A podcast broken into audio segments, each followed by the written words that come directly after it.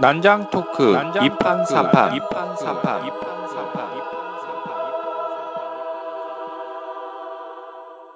본 방송은 멀쩡한 선남 선녀들의 수상한 난장 토크 2판 4판입니다. 46회 일단 멈춤 그리고 중간 정리 지금 시작합니다. 네, 안녕하세요. 반갑습니다. 반갑습니다. 어, 일단 저희 둘만 지금 인사를 드리게 됐어요. 네, 아쉽네요. 네, 저희가 조금 아쉬운 소식을 전해드려야 되는데, 음, 그 오세신님이 네. 육아휴직을 중, 중이셨잖아요, 그죠? 네. 그래서 육아휴직 휴직 중이셨는데 이제 다시 현업에 이제 복귀를 음, 하시게 돼서 네. 이제 3월 초, 그죠? 3월 네. 초부터 이제 다시 이제 다시 일을 또 열심히 하시게 돼서 네. 저희가 좀 일정을 조율해야 되는 시기가 음, 네. 좀 필요하게 됐어요, 그죠? 네, 네. 음. 그래서 음, 음, 좀 가까이 살면 셋이 좀 네. 가까이 살면 수시로 좀 모여서 할 텐데 저희가 좀 네. 거리가 좀 있는 관계로 굉장히 띄엄띄엄 살죠. 예. 네.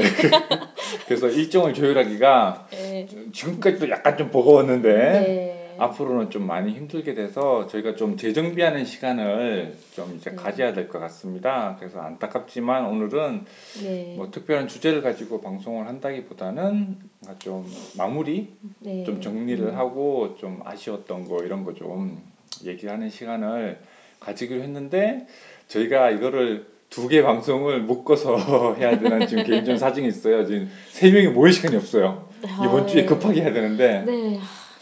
다들 너무 좀 네, 바쁘시죠. 예. 바쁘고 예. 또, 또 다시 이제 복직을 하셔야 하니까 그쵸. 오세님도 굉장히 할 일이 많으실 것 같아요. 예, 그간 또 했던 것도 다 정리하셔야 하고 하니까. 음.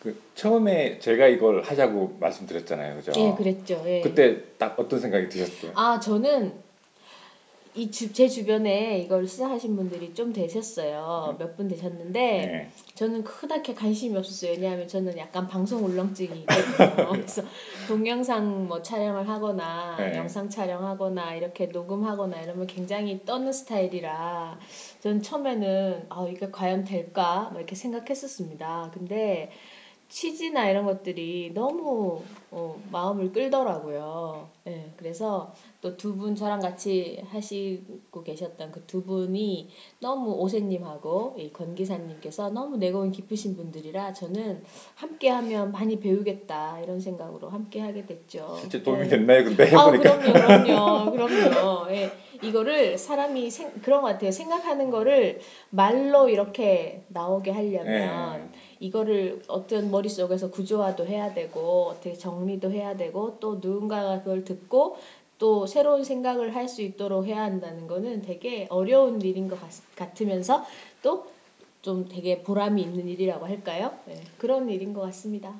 실제로 근데 하시는 일이 워낙 많아서 그, 가- 그 강의랑 막 접목하시려고 또 고민을 또 많이 하셨잖아요, 그죠? 강의했던 아, 내용. 예. 그 저는 제가 하는 강의를 조금씩 정리하는 느낌으로 하기도 했었고 여기서 두 분께서 말씀하시는 거를 이 사례로 쓰거나 예? 적용을 좀 하거나 아, 그런 일이 많았죠.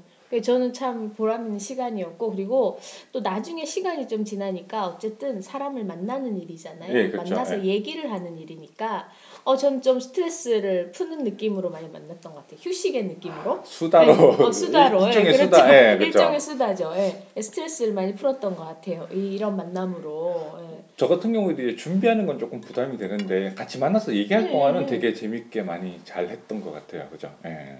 정말 분위기가 뭐 그 이 녹음으로도 느껴지시겠지만 정말 화기애애합니다. 지금 분위기가 그 참 좋았어요. 통계는 이제 저만 이제 들어가서 제가 네. 보는데 그 김강님 강의 중에서 아마 제일 빵 화장 호응, 호응이 좋았던 건 아마 그빵 언제 어디서나 빵 터지는 같아요. 전혀 제목과 내용이 매치가 안 되는 그거. 아, 어, 그 사람들이 많이 정말 낚였던 것 같아요. 낚인 낚인 제목으로 얼마나 실망하셨을까 여러분 정중히 사과드립니다. 역시 어떤 이론을 전하려면 이게 참 예, 주제와 달라질 때가 있더라고요. 이해해 주세요. 하면서 제일 좀 요거는 좀 잘 된 것 같다. 좀 다시 좀 들어봤으면 좋겠다. 이러신 거 있었어요? 본인이 했던 곡지 중에? 아 저는 사실은 여기서 고백하건데 다음에 저희 방송이 재개되면 그런 실수는 하지 않겠습니다만 다짐한 의미로 제가 준비 시간이 막 많지가 않았어요. 네. 그래서 항상 좀 급하게 뭐 정리를 해서 간다거나 막 그래가지고 제가 녹음을 끝나고 나면 항상 마음에 커다란 짐을 가지고 갔었습니다. 이 찝찝함, 예, 죄송함 이런 것들이 있었는데 저는 제가 한 것보다도 어, 두 분이 하시는 거를 주의해서 듣는 게 저 개인적으로는 더 기억에 많이 남았던 것 같고 주제나 이런 것들이요. 네. 그리고 어, 다시 만약에 기회가 돼서 한다면 음, 그 했던 내용을 네. 다시 리뷰할 수 있는 시간들이 있다면 저는 결혼에 대해서 다시 한번 아, 결혼. 정리를 해보고 싶은 게 지금 후회하시나요 지금? 아, 그게요. 음, 아, 참 제가 그때는 준비하는 과정에서 네, 예. 이렇게 이렇게 했었는데 어 막상 결혼을 해서 이, 이 지내 보니까 얼마 안 됐지만 네. 지내 보니까 어 이, 진작에 이런 거 좀 알았으면 좋았을 건데 하는 것들이 또 생기더라고요. 어. 그때 그거는 하지 말고 이거는 할 걸 이런 거 있지 네, 않습니까? 그렇죠. 예. 예. 그렇게 목숨 걸고 그걸 했는데 아 별로 지내 보니까 별거 아니더라. 없고 예. 또 결혼을 하는 시점과 또 하고 나서의 시점에 또 조금 생각이 달라지는 네. 것 같은 게 있더라고요. 네. 그래서 다음에는 깔끔하게 정리를 해가지고 예비 음, 신부 신랑님들께 도움을 드릴 수 있는 그런 게 있지 않을까 생각했어요. 네. 문고판 하나 만들어 보시죠. 문고판이 코치님 어떠셨어요? 코치님께서는 워낙 이렇게 그간에도 그 책 쪽에 일을 하시니까 워낙에 베이스도 깊으시고 그러셨지만 항상 또 좋은 내용을 정리를 또 깔끔하게 항상 해오셨지만 어떤 게 가장 기억에 남으시나요? 아, 그, 저, 저 같은 경우는 이제 그 입출력의 문제 있잖아요. 그 비율이라고 해야 되나? 그러니까 그 독서 같은 건 입력이잖아요. 네. 그러니까 뭔가 계속 뭔가 받아들이고 해야 하는 건데 사실은 그게 내가 밖으로 정리를 해 하지 않으면 이제 내 것으로 만들기가 참 쉽지 않은 것 같아요. 이게 맞아요. 지식 네. 뭐냐는 그런 게 그래서 제가 이걸 하게 됐던 계기도 뭔가를 계속 읽고 정보는 계속 들어오는데 이걸 내 것으로 정리할 수 있는 시간이 너무 부족하다 그러니까 음. 학과 습의 비율이 음. 너무 안 맞는 거 있잖아요. 아, 그- 고급지다 이런 표현. 뭔가 익히, 어. 배우고 익, 익히고 그걸 아니 그 배운 다음에 익히는 시간이 필요한데 물론 이제 그거를 내가 무슨 방송을 하거나 글로 적는다고 해서 그게 다 내 것은 아니지만 실제로 행동으로 시간을 들여가면서 행동으로 옮겨야 내 것이 되긴 하지만 일단은 이제 내가 공부하고 익혔 배웠던 것들을 뭔가 좀 정리 내, 내 문- 언어로 정리를 하는 그런 시간이 좀 필요했던 차에 아 이런 팟캐스트란 방송을 한번 해보면 음, 음. 억지로라도 맞아요. 억지로라도 내가 아, 정리를 할수 맞아, 맞아. 있겠구나라는 네. 생각이 들어서 아, 이 그- 참 억지로라는 장치는 참 네. 중요한 것 같습니다. 네. 예, 자신과의 commitment 이런 것도 할 수 있잖아요. 약속. 예. 그 자발적으로 뭔가를 한다는 게 예, 사실은 사람의 참 의지가, 어, 의지가, 그렇기 때문에 예. 예, 참 좋았던 것 같아요. 뭐 예. 개인적으로는 뭐 저도 이제 정기적으로 정리를 하는 시간이 필요 어, 하는 시간이 되었고 또 올해는 또 명리학을 좀 공부를 해야 되는 시기라고 제가 개인적으로 정했기 음, 때문에 막 정말 재밌었어요. 예. 아, 내, 혹시나 내년에 재개를 하게 되면 제가 또이 초보 명리학자로서 여러분들에게 또 할 말이 있을지 않을까라는 생각도 하게 되는데 예. 어, 지난번 몇 편 하신 거 반응 뜨거우셨죠? 아우 야, 새 새해는 사주 명리학 이야기 네. 그때는 이제 김강님이 어, 멀리 가셨던데 했던 건데 사람들이 또 거기 또 많이 나 낚이셨더라고요. 아 아쉬워요. 예. 같이 있었어야 됐는데. 네, 그때 가, 아, 예. 뭐 나중에 예. 나의 운명 사용 설명서도 또 재밌는 얘기 많이 해주셔갖고 네, 많이 네. 좀 도움이 됐던 것 같습니다. 네. 아 이제 약간 저희가 이제 좀 이제 쉬는 시간을 갖게 되잖아요, 그죠? 재정비 네, 시간을 갖게 네. 되는데 어떤 거 만약에 다음에 다음에 음. 재개할 때를 대비해서 어떤 것도 해보고 싶으세요, 만약에? 아 저는 사실 제가 하는 일 그쪽이니까 네. 자기 개발 쪽에 측면을 제가 많이 맞춘 경향이 있거든요. 네. 뭐 커뮤니케이션이나 네. 뭐 그 감성적인 부분이나 뭐 또는 이런 부분을 많이 직장 생활에 필요한 거라든지 네. 이런 걸 좀 다뤘다면 어 제가 계속 이쪽에 있으니까 네, 좀 다양한 시선, 네. 네. 좀 넓게 뭐 이- 다른 분야에 대해서 뭔가 이렇게 예, 많이 보면서 듣고 느끼면서 이 좀 시너지라고 할까요? 막좀 창의적인 생각을 좀 하, 하고 이런 것들이 요즘 좀 필요하다고 느꼈어요. 제가. 어. 그래서 문화예술이나 오, 예, 예. 인문 쪽으로 음, 도전하고 싶은 생각 갖고 있습니다. 아줌마의 시선으로. 에, 그렇죠. 아 슬퍼 아줌마 단어 아, 좀 아직 적응이 안 돼가지고 내가 예, 적응이 안 됐어요. 어 그러면 좀 더좀 다채로 주제가 좀 더 넓어지겠네요, 그죠? 만약에 예, 하게 그러, 그렇게 때. 정말 그렇게 하고 싶고요. 예. 음 결국은 그런 게 사람이 사는 얘기니까 네. 더 공감 많이 해주실 것 같고 네. 그럴 것 같아요. 개인적으로 너무 도움이 될 것 같고요. 저는 뭘 해야 될까요? 저는 그 그러니까 딱 이 방향까지는 아닌데 되게 하고 싶었던 아이템 중에 하나가 그거였어요. 그러니까 제가 여행을 많이 다녔었거든요. 예, 알죠, 알죠, 제가. 여행을 많이 다녔었기 때문에 근데 뭔가를 알고 가서 보는 거랑 그냥 무턱대고 가이드 따라가서 보는 거랑 음. 이제 느끼는 바가 좀 많이 달라요, 그죠? 아, 예. 그래서 아뭐 남아권에 가면 뭐 이런 거 아니면 유럽 서유럽권에 가면 이런 거 뭐 그 좀 알고 갔으면 좋을 것들 그러니까 당신이 패키지 여행 갈때 가기 전에 미리 알아야 될할 것들 것. 저에게 꼭 필요한 거네요. 어, 여행 그런 것- 쳐보자. 그런 네. 것들을 좀 음. 좀 역사 인문학적으로 정리를 할 수 있는 내공이 있으면 아니 좀 예술적으로도 중 아니 여행 가면 유럽 가면 맨날 네, 성당이잖아요. 맞아, 맞아요. 진짜 네. 한두 번 하면 어 오늘 갔다 것도 성당이야. 그 내일 볼 것도 성당이야. 떠나기 전에 볼 것도 성당이야. 근데 뭔 차이가 있어 이런 거 있잖아요. 예, 이거- 알고 가면 느낌이 다르겠죠. 뭐 이거는 고등 양식이라고 하고 음. 이거는 뭐 르네상스 양식이라고 하고 하는데 뭔 차인지를 알 수가 없으니 좋은지도 모르겠고 아. 뭐 이런 것들이 또 그게 항상 좀 아쉬웠어요. 그래서 어. 그런 것들을 좀 정리를 해서 음. 당신이 여행 가기 전에 꼭 알아야 할 101가지 아, 너무 좋네요. 근데 우리 빨리 이 방송을 재개해야겠어요. 예. 기다리실 것 같은데요. 이런 얘기를 또 하니까. 네. 그러시죠, 여러분? 네. 오세진 님도 이제 새 이제 새로 들어가시는 곳에서 적응해야 되는 시간이 좀 필요하고 그죠. 그렇죠. 뭐 예, 이런 예.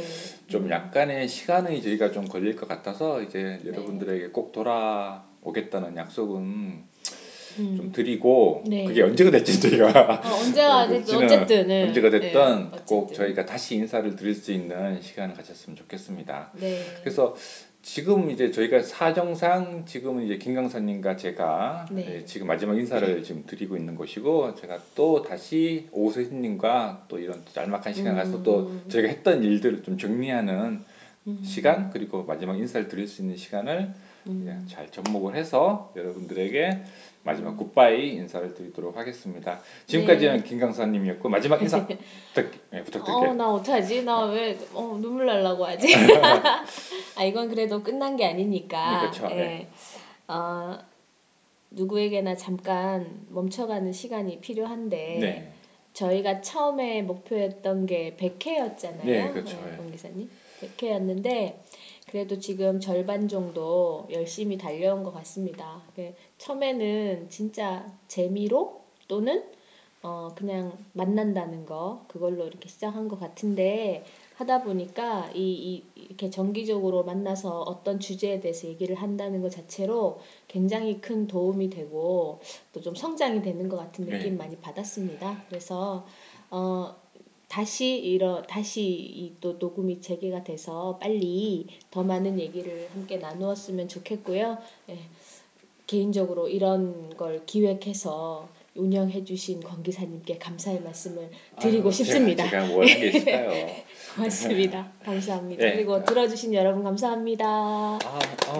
김 강사님 너무 수고 많이 하셨고요. 네. 제 마지막 인사는 제가 어, 오후 세신님과 같이 또 이제 정리하는 시간 가질 때 예. 그때 또 따로 드리도록 하겠습니다. 아, 저 셋이 같이 완전체로 뭐 인사를 그쵸. 드려야 되는데 네.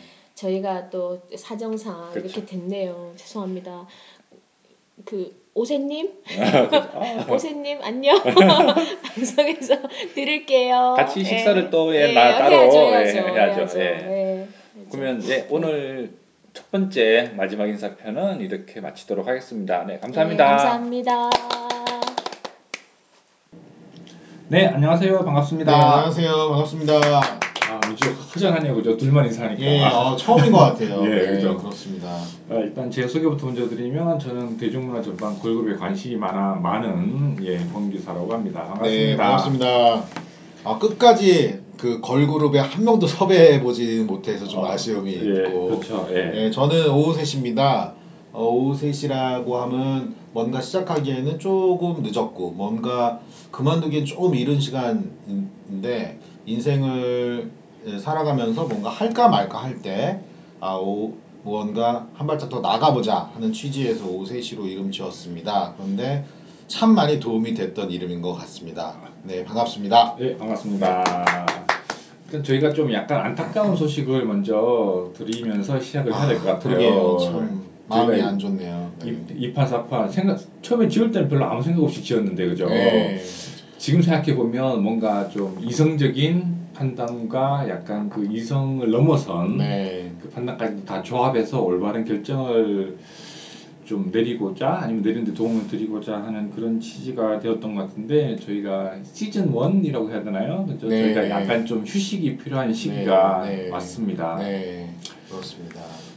뭐 제가 3시인 제가 어, 이판사판이라고 지었을 땐 그냥 우리 흔한 말로 이판사판 생각했는데 정말 그 말의 힘이 무섭다는 게 그렇죠. 예.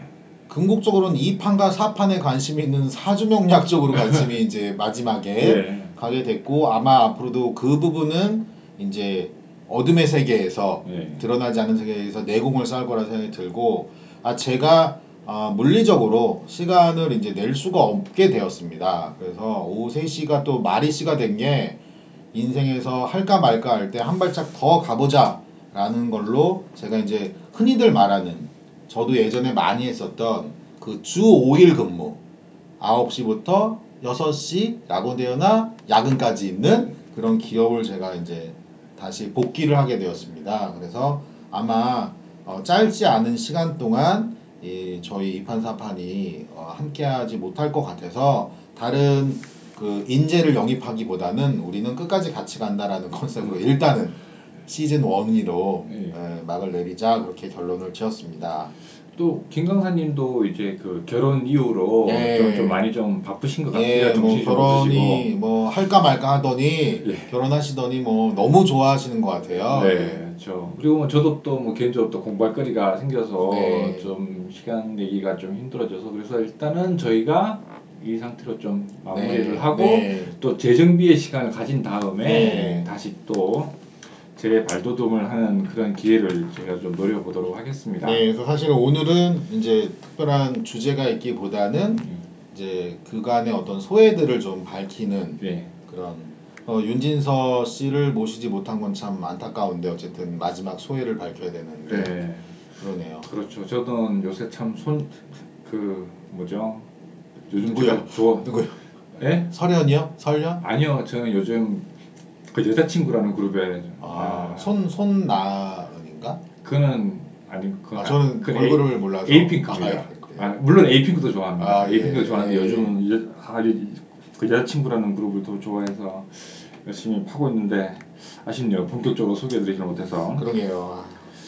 그 제가 맨 처음에 제안 드렸잖아요, 그죠? 그렇죠, 그렇죠. 제가 팟캐스트를 하자라고 예. 했을 때 어떤 생각이 먼저 드셨어요? 아, 저는 기본적으로 너무 좋았고요. 네. 그 저희가 뭐 시대의 흐름에 뭐 이렇게 동감하자라는 어떤 대의가 있긴 했지만 사실 그런 건 전 별로 관심이 전혀 없었고, 그러니까 이제 저 같은 경우는 어, 사회생활을 하다가 본의 아니게 이제 육아라는 부분 때문에 어, 하나의 이제 그 제가 있었던 사회가 사라져 버린 네. 제 아이와 저만의 둘에 있던 생활을 약 1년 정도 넘게 했었던 네. 때였고 그때 마침 이제 다시 어떤 세상으로 돌아가야 되겠다 복귀한다라는 어떤 필요성도 있었고 무엇보다 외로웠어요 뭔가 얘기를 하고 네. 싶었어 이야기를 그 저희가 이거 하기 전에도 사실은 좀 그쵸. 저 스터디라는 걸 좀 했었죠. 그렇죠 그죠? 그렇죠 네. 그러니까 어떤 그런 부분들도 있었기 때문에 네. 뭐 같이 모여서 무언가를 나눈다는 거에 대한 어떤 두려움이나 그런 건 없었는데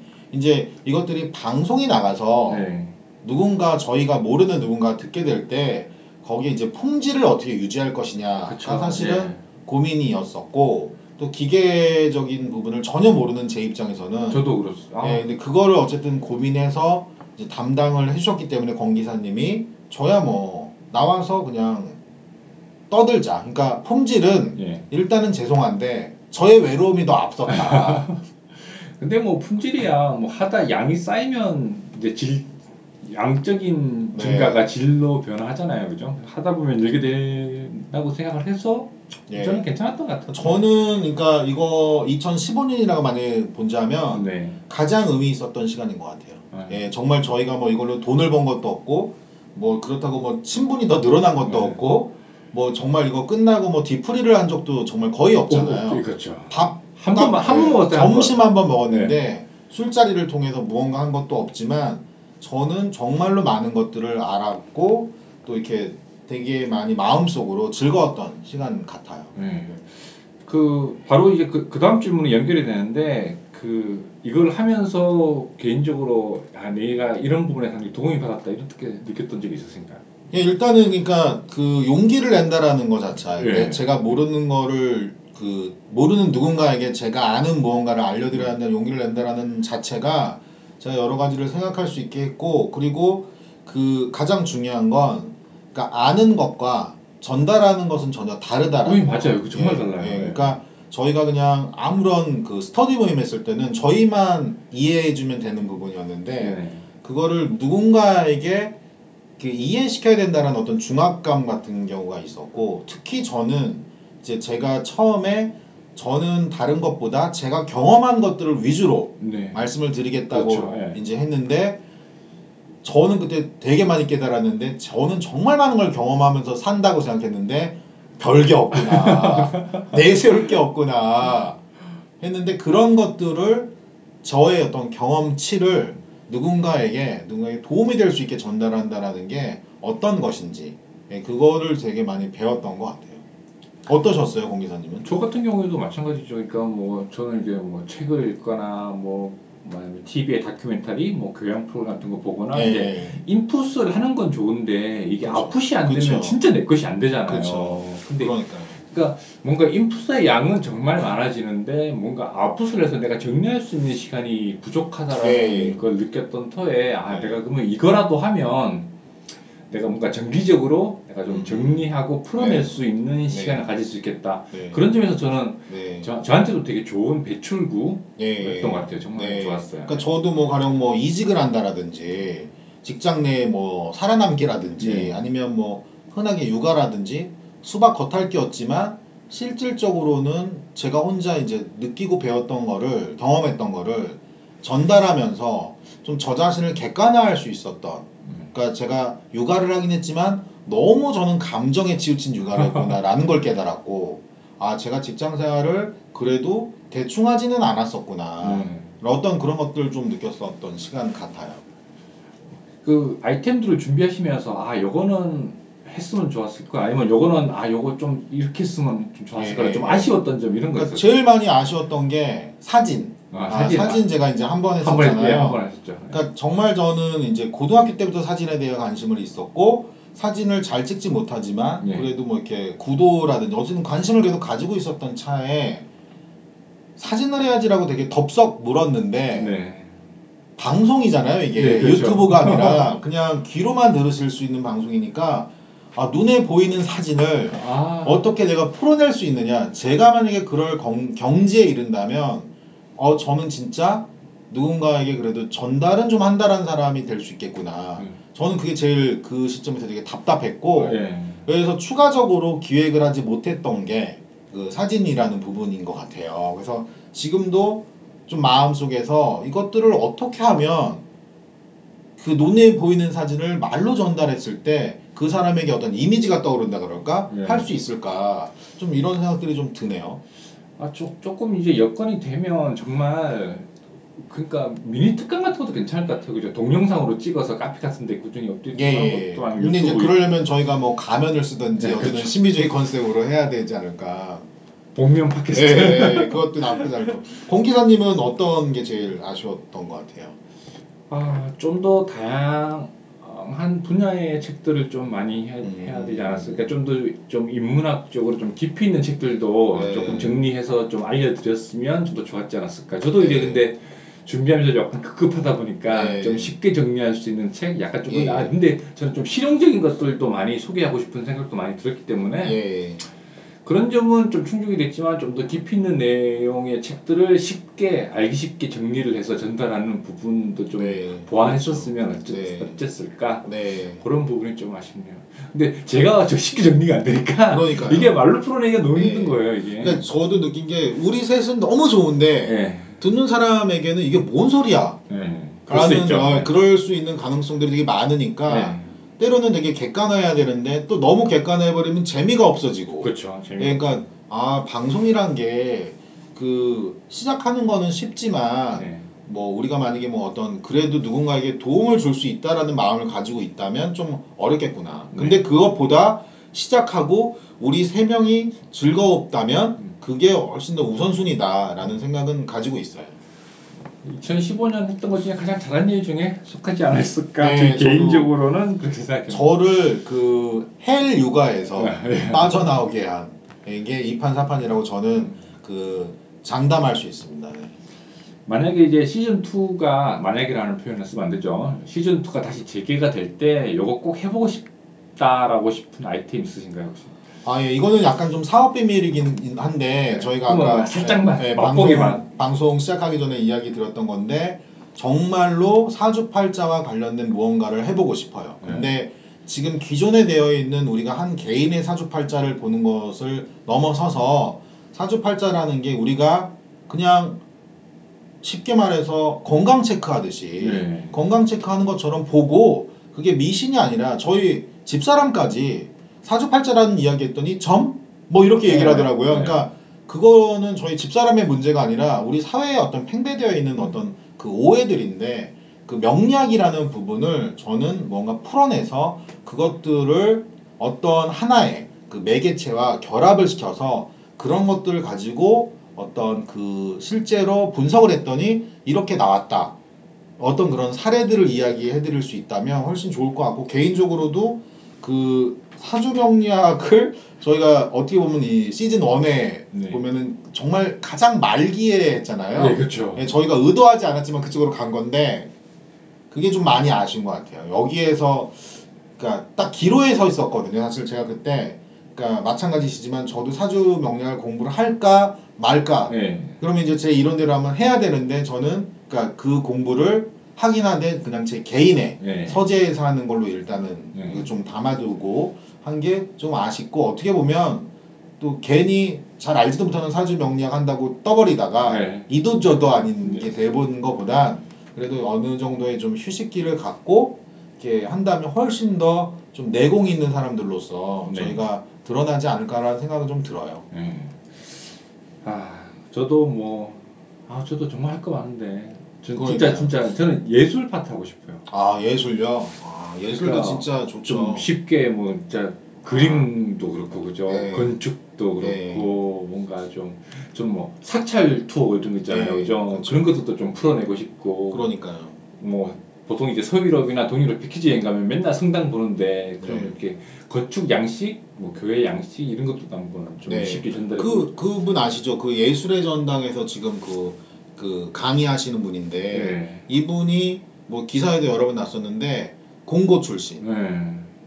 그래서 뭐 삼성전자 들어가신 하여간 네. 근데 아무것도 안 하고 미술 공부 안 해보셨던 분이 어느 날 갑자기 프랑스에 가서 네. 박- 영국인가 거기 박물관에서 네. 죽 때리고 앉아 있다가 이주원 씨인가? 예 아마 그러실 거예요. 네. 그래서 제가 성함은 잘 모르겠는데 그 전문가가 되시고 예. 아, 참. 그러니까 하나를 깊이 파면 그 학교에서 배웠던 거랑 또 달라요. 이게. 그러니까 그분의 사주에 그게 있었겠죠. 어, 예. 뭔가 좀 특별한 편, 제가 생각하면 편인 팔자가 있지 않을까. 뭔가 좀또 독특한 공부 좋아하시는 네. 예, 그런 게 있을 것 같아요. 저도 그런 걸 꼭 한번 해보고 싶습니다. 네. 그래서 나중에 진짜 뭐 해- 예술 좋네요. 문화예술 해설사 뭐 이런 거 있잖아요, 그죠? 그런 거 좀 전문가가 되면 좋을 것 같아요. 저는 올해는 그렇지만 내년이나 내후년 목표 중에 저기 네. 도슨트 아 예. 하는 거 그거 되게 그 목표예요. 그게. 아 그것도 그 일종의 무슨 과정이 있나요? 그게 될 수 있는 과정 같은 걸 뭐 그 교육을 받아야 돼요? 예, 도슨트 아. 교육이라고 해서 미술관이나 이런 거에서 기획전이나 뭐 특별한 거 정기적으로 하는 데도 있고 뭔가 음. 간헐적으로 하는 거는 뭐- 뭔가 만약에 인상파 만약에 음. 기획전 같은 거 하면 그 전에 큐레이터만으로는 힘드니까 인원이 음. 도슨트를 모집을 해서 도슨트가 이제 자원봉사 네, 회사사죠. 네. 그래서 그런 것들을 하는데 음. 근데 조금 큰 데는 경력자만 받는다 이게 또 그렇죠. 아무래도 그것도 제가 보기에 요즘에 그거 하고 싶은 사람 되게 많을 것 예, 같아요. 되게 많아요. 은퇴하신 분들도 관심 많을 거고. 금방 차요. 음. 저도 조금 찾아봤는데 그래서 좀 그런 것도 한번 저도 배워서 음. 뭐 대비해 보는 게 내년이나 내후년 정도의 목표입니다. 네, 그러니까 저도 그러니까 이제 그 어떤 본업과 부업이 있다면 취미로는 네. 그러니까 만약에 저희가 이제 시즌 2가 된다면 그러니까 그때 돼- 정도 되면 최소한 한 20번 정도는 네. 좀 이렇게 그 할 수 있는 분량의 어떤 일들을 제가 좀 이렇게 미리 해놓고 그러니까 네, 관심이 그쵸. 되게 많이 있는 게 가령 제주도 같은 경우는 오름이라고 있잖아요. 네, 오름. 네. 그 제주도에만 유일하게 있는 건데요. 오름 해설사가 있어요. 어. 그래서 제주도 시민만 거기 제가 아, 알기로는 할 수 있군요. 예, 그게. 거기 뭐 문화센터 이런 데 하는 거예요. 제주도. 네. 우리는 이제 육지엔 없고. 네. 그럼 이제 그런 데 가서 제주 오름 해설사 같은 걸 이제 해서 제가 이제 교육을 받고 한다면 그러니까 제주도 가시는 분들에게 도움이 될 거 아니에요. 네, 그렇죠. 네. 좀 이제 좀 그런 것들 좀 이렇게 좀 해보고 싶어요. 네. 저도 진짜 좀 길게 할 수 있는 아이템을 좀 네, 준비를 저희가 그 해보니 관심은 되게 많았는데 막상 이게 어 방송으로 나가려다 보니 그 지금 길게 별로 없는 그 근데 그 그것도 있어요. 그 워낙 좀 쫓기면서 하다 보면 그때 그때 막 그렇죠. 아이템을 준비하는 거. 그러니까 본인이 가장 많이 알고 네. 그러니까 자신 있고 네. 아니면 좀 이렇게 쉬운 거덜 위주로, 준비해도 되는. 네, 그렇게 가게 되더라고요. 네. 사실 보면은 다음엔 좀 미리 좀 사전 사전 영화 같은 거 보면 사전 프로덕션 있잖아요. 그런 게 네. 사전 제작 네. 그런 부분 이제 그런 부분을 정말 준비를 쪽대본 말고 그렇죠. 제작돼서 보내드릴 수 있는 그런 걸 좀 준비하는 게 아마 저희가 다시 돌아올 때쯤이면 진짜 말씀하신 것처럼 그러니까 단순한 목소리뿐만 아니라 무언가 또 바뀌어 있을 수도 있잖아요. 좀 진짜 뭐 카페 같은 게 만들어서 미리 자료 같은 거 올려놓을 수도 있는 네, 거니까 그렇죠? 그렇죠. 지금 뭐 저희 카페에 들어가서 몇 번 그림을 보시면서. 이거 네. 보세요. 그리고 사진 같은 경우는 그러면 예술도 마찬가지고 예, 예. 사진도 예술의 한 파트니까 예. 훨씬 네. 의미가 있을 것 같네요. 자 그러면 저희가 이제 100회 목표를 사실 시작을 했는데 네. 50회 조금 못 미쳐서 끝날 것 같아요. 이 시즌 1이 그죠? 네. 근데 아주 재밌는 건 뭐냐면 통계를 이제 제가 제 아. 계정으로 했으니까 제가 보잖아요. 네. 역시 사주 명리학이 힘이 컸어. 아, 왜요? 이게 새해 딱 들으면서 아. 청취자가 한 곱하기 3이 됐어요. 아 진짜? 완전 급성 급성장을 했어요. 아, 그래서 역시 좀 아쉬 아쉬운 부분이 있어요. 아 이, 제 겨우 포텐 터지는데 아 그런 부분이 조금 아니 그러면은 이거라도 계속 올리시는 것도 한번 생각을 해보세요. 2판 4판이라고 아, 해서 너무- 너무 아쉽습니다. 아쉽네요. 네. 아쉬워. 아. 그래서 저희가 이제 한 46회 7회 정도 이제 갈 건데 일단 가장 자기 했던 아이템 중에 가장 관심이 높았던 거 네. 청취자들의 관심이 네. 가장 높았던 것들을 제가 한번 뽑아봤습니다 통계적으로 네. 어 제가 했던 것 중에 가장 반응이 좋았던 것은 41회에 올라갔던 아. 새해엔 역시 사주명리학 사주 이야기 역시 새해에는 빠질 수가 없네요. 그렇죠 예, 관심들이 아마 많으셨던 것 같아요 네. 그 김경사님 조금 아쉽겠지만 역시 네. 이거는 근데 전체 1위도 했어요. 제 1위이기도 하지만 전체 아, 그것도 되게 현격한 차이를 네. 전, 전체 1위입니다. 전체 1위. 2위하고도 차이가 많이 난다면서요. 어 아니요 그렇게까지는 아니고요. 아. 예, 조금 가장 많았던 근데 이때는 김경사 님이 없었던 바로 자리입니다. 참 그렇군요. 역시 근데 그죠 조영원의 사주 명리학 이야기를 제가 했었죠, 그죠? 네네. 예. 뭐 약간 뭐 미신이라고 생각할 수 있는 진짜 고수들 이야기 네네. 막 이렇게 제가 다루면서 했었는데 이때 제가 이걸 다루면서도 아 이게 뭐 근데 재밌는 건 뭐냐면 10대 20대는 관심 없어요. 네, 그렇죠, 그렇죠. 근데 한 3, 40대 정도 되면 그 세상이 내 마음대로 안 되거든. 그렇지. 내 능력대로 안 되고 뭔가 노력해도 안 되는 게 있다라는 걸 느끼게 돼요. 아, 이거 이게. 아, 다음 주면 확 터질 것 같은데 우리 공정파에도 터질 것 같은데 아 좀 아쉽네. 예. 그래서 이게 참 공부를 해보니까 역시 매력적인 부분이기도 하고 만약에 이제 오세신님이 음. 이제 회사 다니시면서 약간 여력이 생겨서 나도 이제 조금씩 공부를 해보겠다 생각하시면 제가 좋은 책과 네. 자료들을 제가 네, 소개해드리도록 저는 하겠습니다. 공부는 이거는 그러니까 정말 필요한 것 같아요. 네, 그러니까 맞아요. 흥미가 아니고요. 네, 제가 네. 조금 저는 그러니까 몸으로 때우는 형태니까 네. 제가 철학원 다녀왔잖아요. 네. 뭐몇 군데 다녔지만 이거는 아, 제가 알면 네. 저한테 이제 도움이 되는 것들이다. 네, 그렇죠. 네. 정말 살면서 그러니까 가장 멀리 공부를 하게 되면 네. 무슨 뭐 멀, 내가 미래의 운명을 뭐 점친다 이렇게 되겠지만 아주 잠깐만 배우시더라도 사람에 대한 이해를 할 수 있어요. 예. 가족에 대한 이해, 예. 내 동료들에 대한 이해 이런 예. 부분에 대한 이해가 충분히 넓어질 수 네. 있기 때문에 그러니까 저는 예. 인생에 대해서 저 제 인생에 대해서 화가 덜 나게 됐어요. 어, 딱 그- 하나에 어, 정말 맞아요. 예. 화가 덜 나는 거예요. 그러니까 제 네. 사주에 이게 없는데 네. 제가 그걸 더 얻으려고 운이 좀 늘어나기 위해서 노력은 해야 되지만 네. 화를 낸다고 없는 게 생기진 않거든요. 네, 그렇죠. 그러니까 저는 그래서 정말 개인적으로 화가 많이 줄었어요. 자기 자신에 대한 이해 정말 예, 중요합니다. 그런 것 같습니다. 예. 그리고 두 번째로 청취자분들이 청취자분들이 가장 많이 좋아해 주셨던 게 26회 방송되었던 작고 소박한 나만의 생업 아, 이야기. 기억납니다. 기억납니다. 그래가지고 저도 뭐 아파트에서 뭘 해보겠다 막 그랬는데 그러니까 뭐 크게 뭔가를 하기보다는 그러니까 틈새 시장이죠, 그렇죠, 그렇죠? 그렇죠. 작게 작게 시작을 해서 그걸로 나의 그 스트레스 받지 않으면서 네. 나의 생업을 꾸려나갈 수 있는 네. 음, 그런 그러니까 이게 보면은 그 저도 개인적으로 되게 재밌게 들었던 예. 방송들이네요. 네, 그렇죠. 정말로 그러네요. 요즘 이게, 이게 점점 이제 회사 생활에 회사에 뼈를 묻기 힘들어지는 현재 상황과 좀 많이 밀접해진 것 그러니까 같아요. 그. 이 나만의 생업 보면서 저희도 이제 느꼈던 게 네. 그때 방송 들으면서 그럼 내가 이걸 직접 한번 해보고 한두 네. 개라도 네. 그리고 이걸 해봤더니 이렇게 됐습니다를 꼭 방송해야지 했었던 네. 기억이 나는데 정말 못 해봐서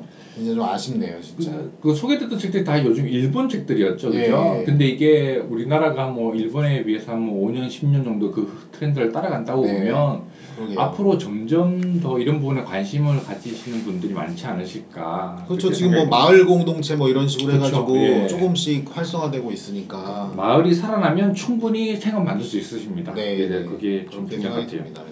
일 그 세 번째로 이제 제가 했던 아이템 중에 청취자분들이 가장 좋아했던 아이템이 이제 세계 정복의 꿈을 가져라 네. 1회였죠. 아 이거는 정말 이건 약간 근데 이, 1회빨이었는 거야. 그러니까 이래빠른 것도 있는데 저는 네. 제목이 네. 정말 멋있었던 것 같아요. 그러니까 저희 이판 사판의 어떤 그 범위가 예. 우리는 세계다. 뭐 죄송하지만 현실적으로는 그렇게 안 됐지만 어쨌든 네. 세계다. 예. 어 저는 그건 되게 멋있었던. 어 근데 뭐 외국에 살고 계시는 저기 한국 교포 분들이 들으셨더라고요 많이 네. 또 통계적으로 보면 그리고 이게 예. 보면은 대부분이 젊은이들이여 뭐 해외로 취업해라 이렇게 오해할 수 있는 어떤 네. 제목의 부분들도 있는데 이걸 되게 논리적으로 예. 이게 풀어냈던 부분이 저는 좀 되게 어필을 했었던 것 같아요. 약간 그 그죠 일본 오타쿠 전문가 분이 네, 쓰셨던 네. 책인데 세계 정복이라는 약간 좀 허망한 아이템 그 만화나 그죠 애니메이션을 통해서 나왔던 악당들의 꿈을 들여다보면서 네, 그러니까. 세계 정복이라 이런 건데 사실은 근데 이게 조직 관리학 같더라고요 그죠 저희가 보면 그렇죠. 그렇죠. 내용은 네. 우리가 어떤 목표를 위해서 조직을 운영해 나갈 때 닥칠. 수 있는 문제들을 네, 되게 네. 유쾌하게 풀어내었던 그런 책이었던 것 같아요. 되게 재밌었어요. 저도 준비하면서도 되게 재밌었고, 그 저는 팟캐스트 하면서 아 이걸 내가 1년을 해야지 내가 그러니까 아, 그런 참 결심을 했던 그런 좋았던 책입니다. 것들이 많이 있네요. 진짜 이렇게 보니까. 오세신님이 했던 아이템 중에 이게 전체 2위를 했던 아 아이템입니다. 전체 위. 전체 2위이자 오세신님 개인 1위가 아 5회 남편 육아 어디까지 해봤니 두 번째 시간. 그러니까 시대의 관심사를 반영한 거죠. 예, 그렇죠. 네, 그리고 뭐 제가 음. 철저하게 경험했던 위주로. 예, 그러니까 남자로서 이제 유- 뭐 본의 아닌 육아 휴, 휴가. 휴직 네. 예 그래서 그러니까 이제 뭐 사실은 그래요. 제가 네. 엊그저께도 예. 어 저희 동네에 저희 아이를 봐주실 이모님을 구합니다는 전단지를 또 다시 붙였어요. 어. 이모님이 또 그만두신다고 그래서. 어 이런 예. 그러니까 그때 처음에 붙였을 때랑 또 어, 저께 붙일 때와 행위는 같잖아요. 네. 그리고 뭐 힘들죠. 하지만 그러니까 일종의 그런 것들이에요. 이제 아이도 자랐고 네. 그리고 이것들은 우리가 살아나가는데 고통스러운 부분이 아니라 예. 어차피 하나의 그 어떤 행위다. 네. 그러니까 그냥 막 그냥 감당해야 되는 어떤 세상살이지. 예. 그런 어떤 생각들을 하게 되니까 제가 이제 육아 어디까지 해봤니라는 부분을 지금 처음에 준비하면서는 너무 감정이 복받쳐가지고 예. 전달할 때도 대단히 이렇게 제어하면서 예. 뭐 이게 만약에 그런 음성 방송이라면 예. 욕도 막 섞어가면서 해- 했으면 좋겠는데 예. 그냥 저 자신에 대해서 세상에 대해서 왜 나는 스웨덴에서 태어나지 못해가지고 어. 왜 나는 덴마크에서 태어나지 못해가지고 이 생고생을 해야 되냐 어? 프랑스에서 태어났으면은 당연하게 그냥 아무것도 안 해도 되는 부분인데. 그렇죠. 예. 근데 또 다른 부분들이 있겠죠. 근데 네. 근데 제일 많이 아쉬웠고 제가 이 팟캐스트를 어, 흔쾌히 하자고 한 것도 육아 이것만 가지고도 나한 10번은 더 갈 수 있어. 네. 그래서 제가 한 5회 정도 가다가 네, 그렇죠. 이제 오회 했죠. 스탑을 네. 한게 제가 이제 새롭게 준비를 해야 되더라고요. 어. 그러니까 제가 했던 거를 이론서들을 예전에 읽었던 걸 다시 읽으면서 무언가를 해야 되는데 일종의 이렇게 좀 짜집기가 되어 간다는 좀 느낌이 네. 들어서 네. 약간 제가 감정적으로 진전이 안 됐던 네. 부분들이 있었어요. 그러니까 그럼에도 불구하고 이 제가 했던 이 육아 이 부분을 좀 살리면 예. 도움이 많이 될 거예요. 그 이것도 책을 지금 중간 정도, 그러니까 네. 단행본, 네. 전자서적. 네. 그래서 뭐 이렇게 책 제목도 뭐 어? 육아 남 아빠가 하는 일곱 가지 성공하는 육아의 법칙 뭐 이렇게 네. 저- 정해놨는데 네. 근데 어찌됐건 간에 제가 살면서 어, 가정 생활을 하면서 그리고 직장 생활에도 대단히 많이 도움이 될 것 같은 그런 부분이었어요. 이제 막 육아를 시작하려는 초보 아빠에게 뭐 좋은 한마디 해주시면 어떨까요? 감정을 버리고 움직이셔라. 감정을 버리고 예. 어 뭐 감정을 버리고 로봇가 되는 거예요? 그러면? 난 로봇이라고 생각하시기 어, 로봇. 편해요. 어. 애가 울죠. 예. 애가 막 밥을 안 먹어요. 막 짜증 나잖아요. 그럴 때 난 로봇이에요. 어, 그냥 하는 할 뿐인 프로그래밍에 네. 따라서 그제 정말 친한 동료가 한 명이 진짜로 정신 상담을 받았어요 전문가에게. 어, 예. 그랬는데 조언이 어떤 조언이었냐면 집에 가서 쇼를 하래요. 어, 그러니까 저는 이 친구의 문제는 뭐냐면 집에 가면 감정이 안 생긴다라는 거였어요. 네. 아이에게 네. 그리고 뭐 와이프에게 쇼를 하래요. 감정이 있는 것처럼. 음, 그러니까 저는 역으로 연기를 하다. 예, 네. 나는 배우다라고 생각해요. 제가 그걸 보면 어떻게 느끼냐면 일하러 오시는 외부에 계신 분들에게 우리가 왜 화가 나냐면 아니 상식적으로 왜 애한테 이걸 안 해주느냐 때문에 화가 나잖아요. 네. 근데 그분들은 본능적으로 감정이 조절이 되어 있어요. 네. 내 자식이 아니에요. 예, 마음이 아프지만 예, 내 자식이 아니에요. 그러니까 아이에게 최대한 안전을 보장해 줄 수만 있다면 네. 처음 시작하시는 분은 감정을 배제하고 한번 해보세요. 아, 정말 쉽진 않겠지만 예, 네. 그러시면 나중에 내 감정을 어때 언제 줘야 되고 네. 언제 안 해야 되는지 아실 거예요. 아이가 막 울잖아요. 네. 막밥 안 먹고 짜증 내잖아요. 네. 너, 너 이렇게 밥 안 먹으면 밥 취업할 거야. 막 소리 지르잖아요. 네. 그런데 아이가 갑자기 해맑게 웃으면서 아빠, 그럼 나 밥 먹을게. 음. 그럼 아이는 해맑게 웃으면서 밥을 다 먹어요. 네. 예전에는 말이 안 통할 때는 내가 밥을 치워버려요. 애가 울죠. 네. 그럼 그 판은 이제 나가리가 되는 건데 아이의 연령대마다 다르지만 절대 부모는 감정을 안 주라는 게 아니라 배제하시고 야죠 최대한 객관적으로. 저는 그게 제가 배운 한 가지인 것 같아요. 근데 가장 중요한 교육인 것 같아요, 저 그게 아우 어렵죠. 어렵죠, 정말 어젯밤에도. 뭐 그랬는데 어려워요. 저는 그 자신이 없어갖고 네. 애를 안 키우니까. 저는 정말 어려워요. 어려운데 저도 같이 노력을 하는 부분인데 예. 그 진짜 딱 한마디만 하라 그러면 거리를 돌아. 예, 예, 인것 같아요. 예. 감정적인 거리를 좀. 예, 예. 거- 그러니까 거리 둔다고 밖에 나가서 네. 나 거리 둬야지 하고 맥주집에 가 계시고 네. 밖에 있는 친구 만나는 게 아니라 집 안에 있으면 이 아이와 음. 어느 정도의 감정의 거리를 두시는 게 필요해요. 왜냐하면 아이는 보여지는 모든 거를 그대로 받아들이거든요. 음, 그러니까 아빠가 혹은 엄마가 막 살갑게 하다가 갑자기 막 돌변하면 제일 안 좋은 게 화를 내는 거는 양육으로 해서 정말 절대적으로 필요한데 네. 짜증을 내는 건 진짜 안 좋아요. 어. 제가 가장 많이 문제점을 저수를 두는 게 짜증이 나는 거예요. 어. 아나 진짜 짜증나 죽겠네. 너 밥 먹지 마. 이거는 화를 내는 게 아니라 나의 짜증을 내는 거야. 어, 그렇죠. 감정을 유지하시면 그게 줄어드니까. 예, 그거 제가 한번 기억하고 저도 살고 있습니다. 중요한 부분인 것 같습니다. 네. 두, 오세신님 아이템 중에서 두 번째로 사랑을 받았던 거 17회입니다. 경력직 이직의 모든 이것도 역시 시대 상황이에요. 이것도 아, 그러니까 뭐 사실은 경력직 이직의 모든 것을 하고 난 다음에 네. 뭐몇 달 뒤에 제가 또 이직을 했잖아요. 이직하셨죠? 그래서 이직. 업그레이드 판을 또 제가 이렇게 했는데 네. 그 어떻게 보면 경력직 같은 경우는 저는 제가 이번에 그 회사를 옮기면서 보니까 네. 진짜 어이없는데 회사를 제가 열 군데를 다녔더라고요. 어. 이번 열 번째 회사인데 제가 사회생활을 18년째예요. 네. 그러니까 평균적으로는 2년씩 다닌 거예요. 어. 그러니까 뭐냐면 한 어떤 군데는 속아 속아 가지고 한 달 반 만에 그만둔 데도 있고 그 그 이력서에 다 쓰면 안 되지 않나요? 안 되죠. 안 되죠. 안 됩니다. 뭐 어떤 군데는 뭐, 사- 뭐 인턴으로 가서 네. 맨 처음에 시작할 때는 뭐 1년 하던 데도 있고 네. 막 하는데 사람들이 제가 이제 뭐 강의 갈 때도 그렇게 말씀드리는데 특히 신입사원 강의 갈 때 저는 아예 얘기를 해버려요. 네. 이직에 대한 환상을 버리라고. 네. 경력직에 대부분 경력직에 대해서는 좀 환상을 가지고 있어요. 네. 연봉을 올려서 직급도 올리고 간다. 당연히 그래야지만 가는 건데 경력직으로 갔을 때 오는 어떤 일종의 텃세가 있어요. 네. 그러니까 그쪽에서는 원하지 않았는데 그쪽의 조직 문화나 분위기가 있잖아요. 네. 어느 사람이 내 자식이 아닌데 쌍수 들고 환영하면서 받아주고 다 먹여주겠어요. 음. 내가 찾아야 되거든요. 근데 그런 것들이 어, 쉽지 않아요. 네. 예, 쉽지 않은 부분이 있어요. 그러니까 우리가 뭐 어떤 회사의 사장으로 가지 않는 한 그 정말 뭐 일반 대리, 과장, 팀장, 뭐 본부장 이렇게 갈 때 대단히 정말 조심하셔야 돼요. 조심하시고 여러 가지를 하셔야 되는데 저는 아, 정말 필요하다면 선배나 그러니까 그 분야에 있었던 전문가들에게 조언을 구하는 건 필요하고 그럼에도 불구하고 정말 답을 못 찾겠다 그러면 사주 팔자를 한번 보시는 것도 나쁘지 않다. 단 정말 명리학을 공부한 분에게 네. 예, 제대로 그, 제대로 공부하시는 분에게. 예, 점이 아니고요 음. 명리학을 공부한 분에게 하시면 좋을 것 같습니다.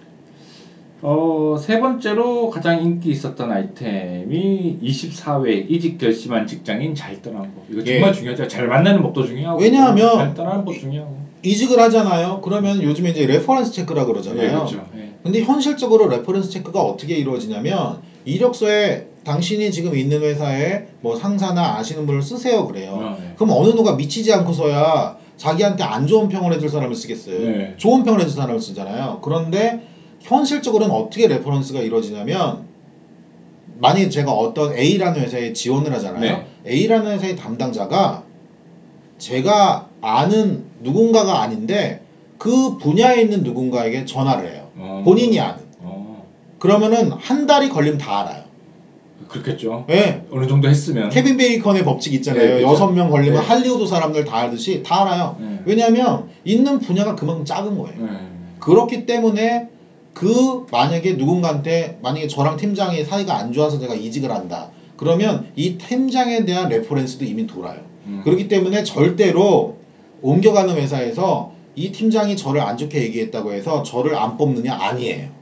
그건 다 감안해요. 음, 그 팀장에 대한 것까지도 플러스 마이너스가 그렇죠. 거예요. 예. 하지만 궁극적으로는 내가 이 업계에 있는 동안에 정말 전혀 다른 업계로 가지 않는 한 내가 이 업계에 있는 동안에는 어느 정도 사람들과의 관리를 하는 게 필요한 거예요. 아, 정말 저- 정말 중요하죠. 저도 제가 잘 아는 누가 전화가 와요. 뭐 누구 누구 알아, 아세요? 어 나 아는데 왜?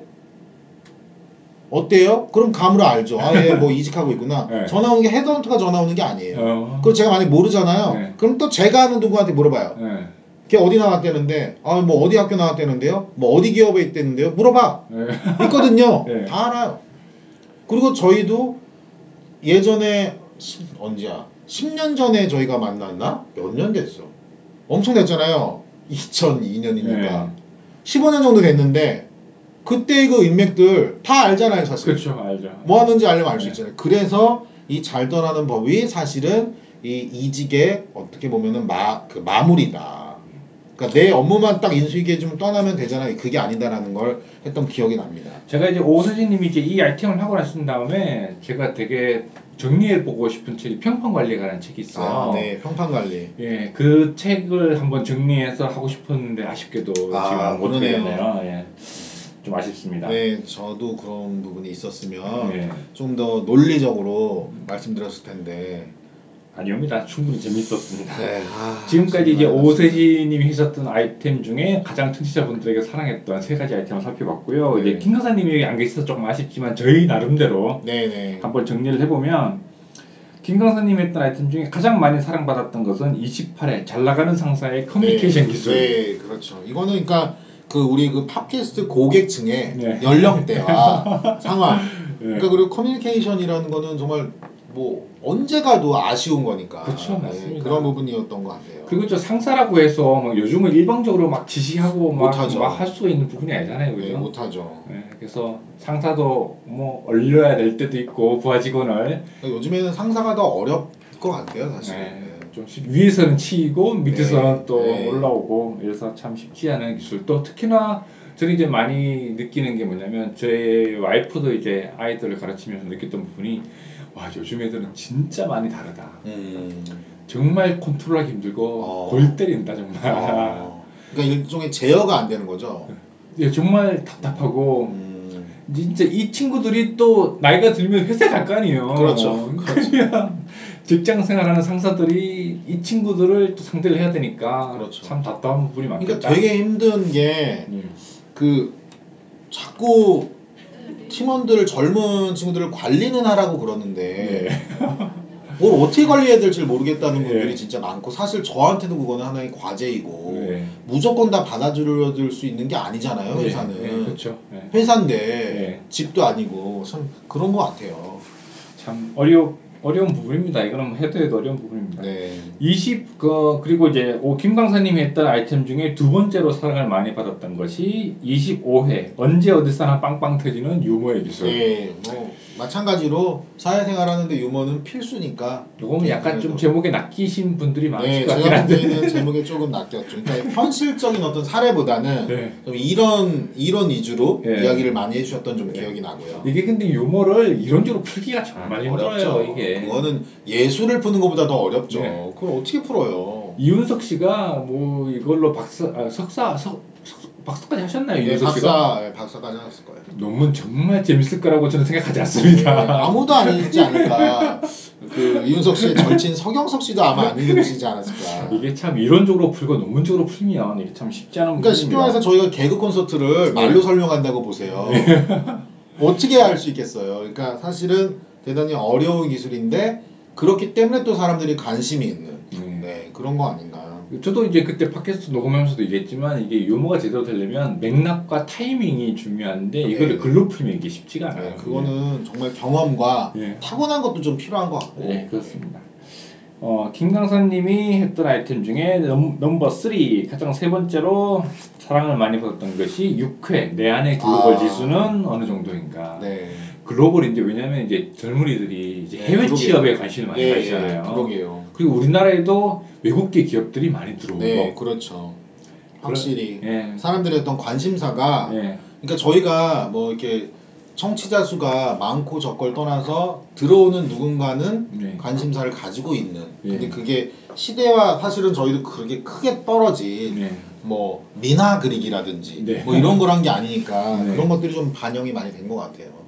근데 이제 우리나라가 워낙 저출산 고령화 시대가 많이 되면서 이 부분에 대한 해법들을 많이 정부에서도 그렇고 제시를 하고 있는데 그 중에 하나 이제 빼놓지 않고 있는 게 이민자 확대 이런 거 있거든요. 이민 정책 확대. 네, 네.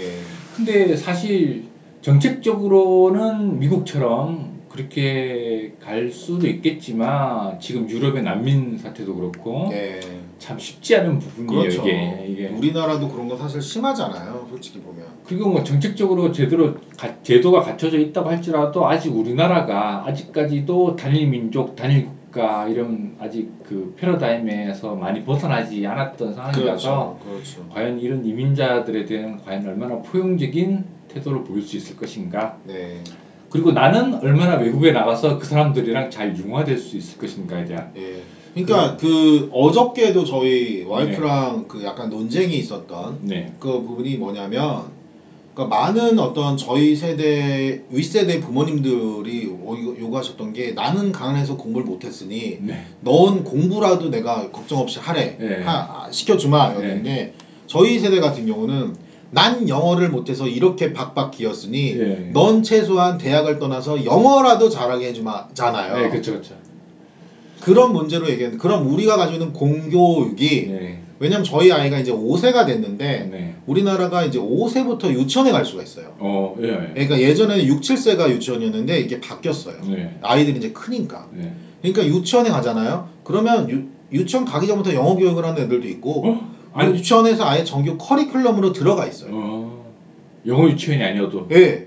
그러니까 저는 근데 기본적으로 반대거든요. 국어를 잘해야 된다라는 주의인데 그렇죠. 예. 저도 그래요. 예, 근데 일단 세계에 나가서 음. 좀 꺼리낌 없이 우리처럼 어 뭐 왠지 백인이고 그 파란 눈동자면 우리가 되게 미안해야 고마워해야 되고 네. 흑인이고 좀 얼굴이 까무잡잡하면 우리가 좀 얕잡아봐도 되는 이런 게 아니라 그냥 동등하게 요즘 젊은 친구들은 정말 그렇다면서요. 네. 넌 그냥 사람일 뿐이지 그쵸. 백인이나 흑인이 아니다라는 건데 우리 아이가 언어적인 부분에서 그랬으면 좋겠다라는 건데 그런 것들이 아마 이 우리나라의 특성상 계속적으로 뭐 반도다 네. 수출 지향적으로 살아야 된다 네. 자원이 없다 나오잖아요. 그러니까 고민이에요. 그게 그런데 이민을 간다고 해결되는 건 아니잖아요. 그렇죠. 네, 네. 외국. 땅에 애를 떨어뜨려 놓는다고 애가 세계인이 되는 건 아니잖아요. 네. 말씀하신 것처럼 우리나라에 들어오는 애들을 정말로 만나서 그 사귄다면 세계인이 되는 건데 우리나라에 들어오는 사람들이 사실은 어떻게 보면 대부분 좀 우리보다 수준이 떨어지는 현재 경제적인 네. 수준이 떨어지는 나라의 사람들이 오니까 그 사람들을 만나는 건 세계화가 아니고 네.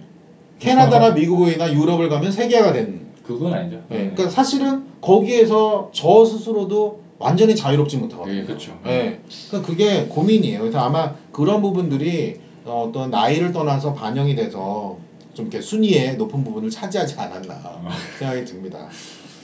저는 그런 건 좀 있었던 것 같아요. 그러니까 옛날 옛날 어렸을 적에는 뭐 백인 그러니까 흑인 보면 되게 무섭고 이런 게 있잖아요. 백인에 대한 좀 네. 친근감 가지고 이제 그런 부분은 많이 없어졌는데 어, 그 좋아진 건 아니고 오히려 더 나빠진 것 같아. 난 그러니까. 백인을 보면 시리얼 킬러가 자꾸 생각이 나서. 아, 그러니까, 그러니까 저도 예전에는 좀 이렇게 좀 이렇게 백인을 보면 이렇게 웃으면서 이렇게 마주는데 이제는 쳐다보질 않게 돼 버리는 거야.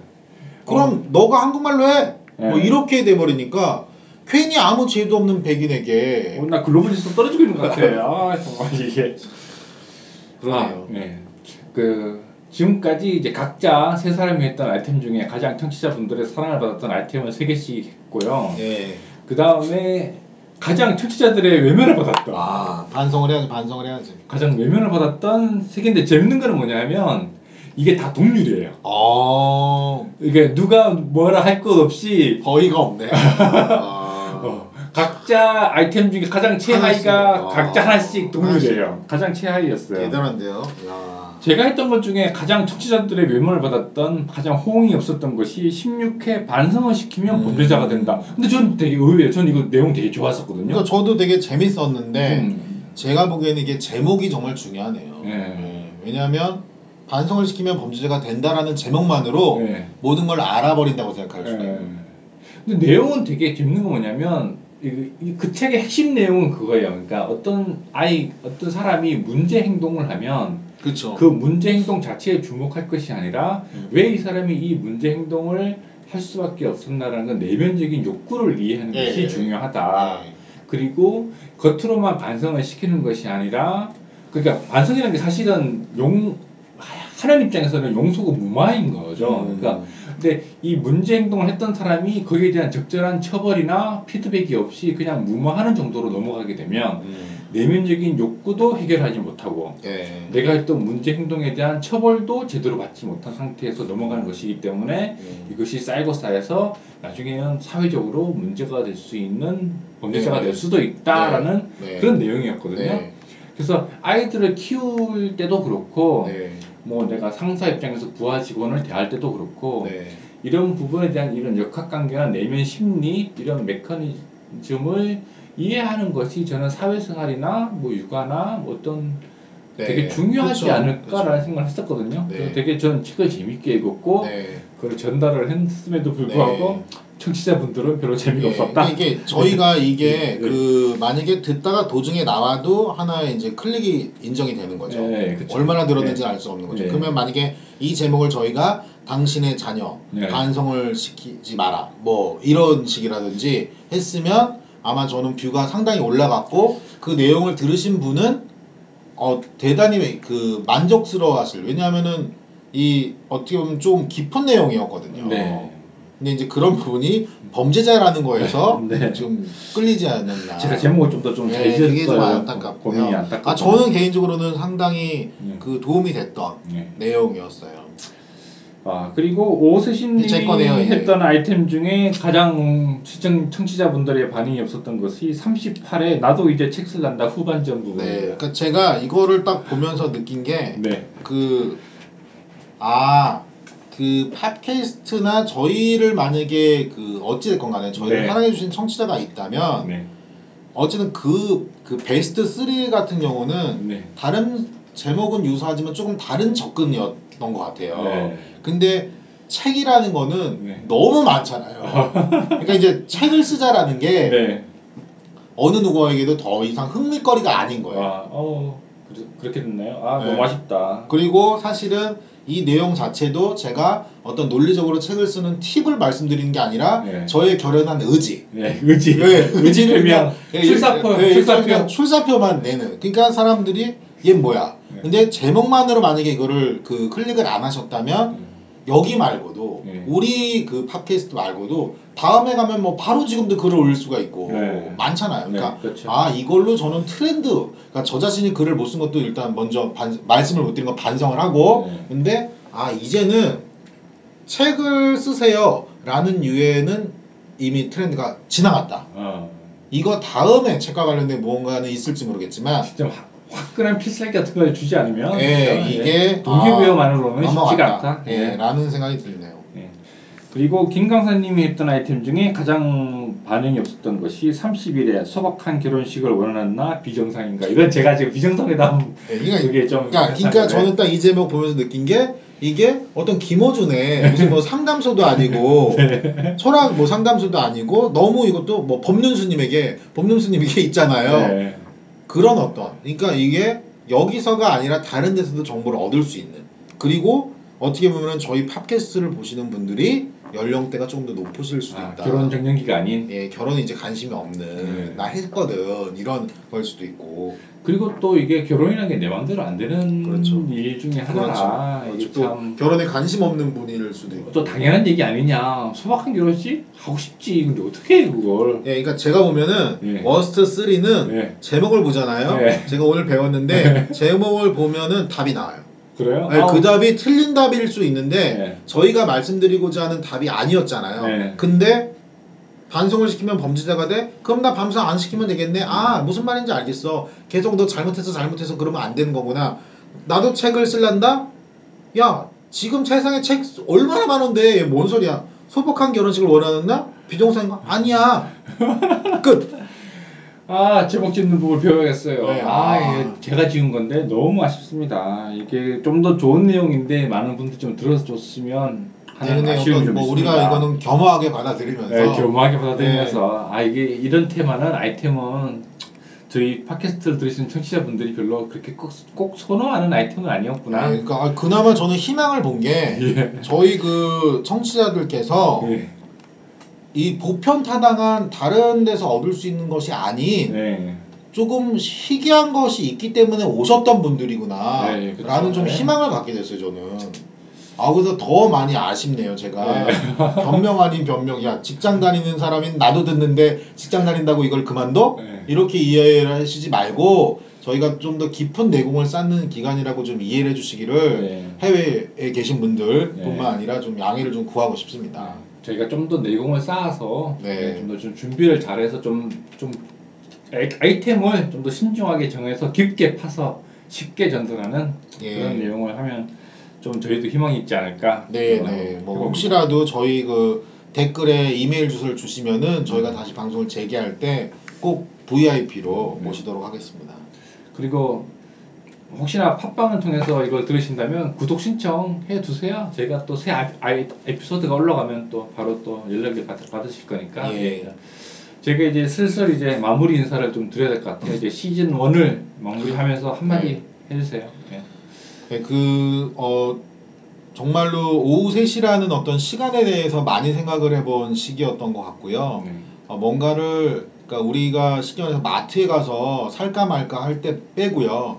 어떤 일이 있을 때 큰 비용이 들지 않는다면 저는 해보는 게 훨씬 더 낫다.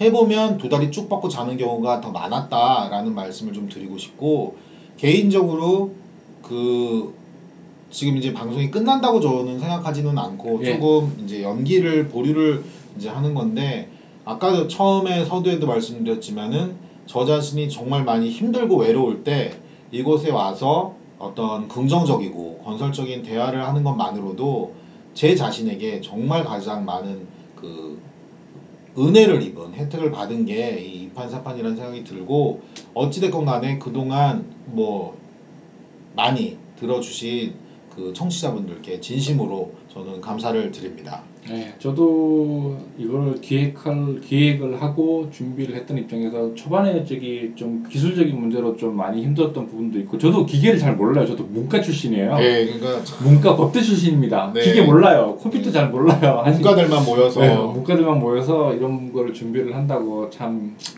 고민을 많이 했는데 뭐 저도 공부가 많이 되었고 또 아 이게 다음에 할 때는 이렇게 하면 좀, 네. 좀 낫지 않을까 아쉬움이 좀 적지 않을까 이런 부분도 많이 배우고 또그 저희가 앞, 어, 시간을 좀 둬서 준비를 좀 많이 하고 공부를 좀 많이 해서 좀 더 내공이 있는 모습으로 여러분께 다시 찾아뵙기를 바라면서 저희는 이제 이 정도에서 마무리를 해야 될 것 같습니다. 일단 멈춤을 할 시기인 것 같습니다. 네, 그렇습니다. 청- 들어주신 청취자분들에게 감사를 드리고 다시 또 만나 뵙기를 바라면서 저희는 이만 물러가도록 하겠습니다. 네, 그동안 감사했습니다. 감사합니다. 감사합니다.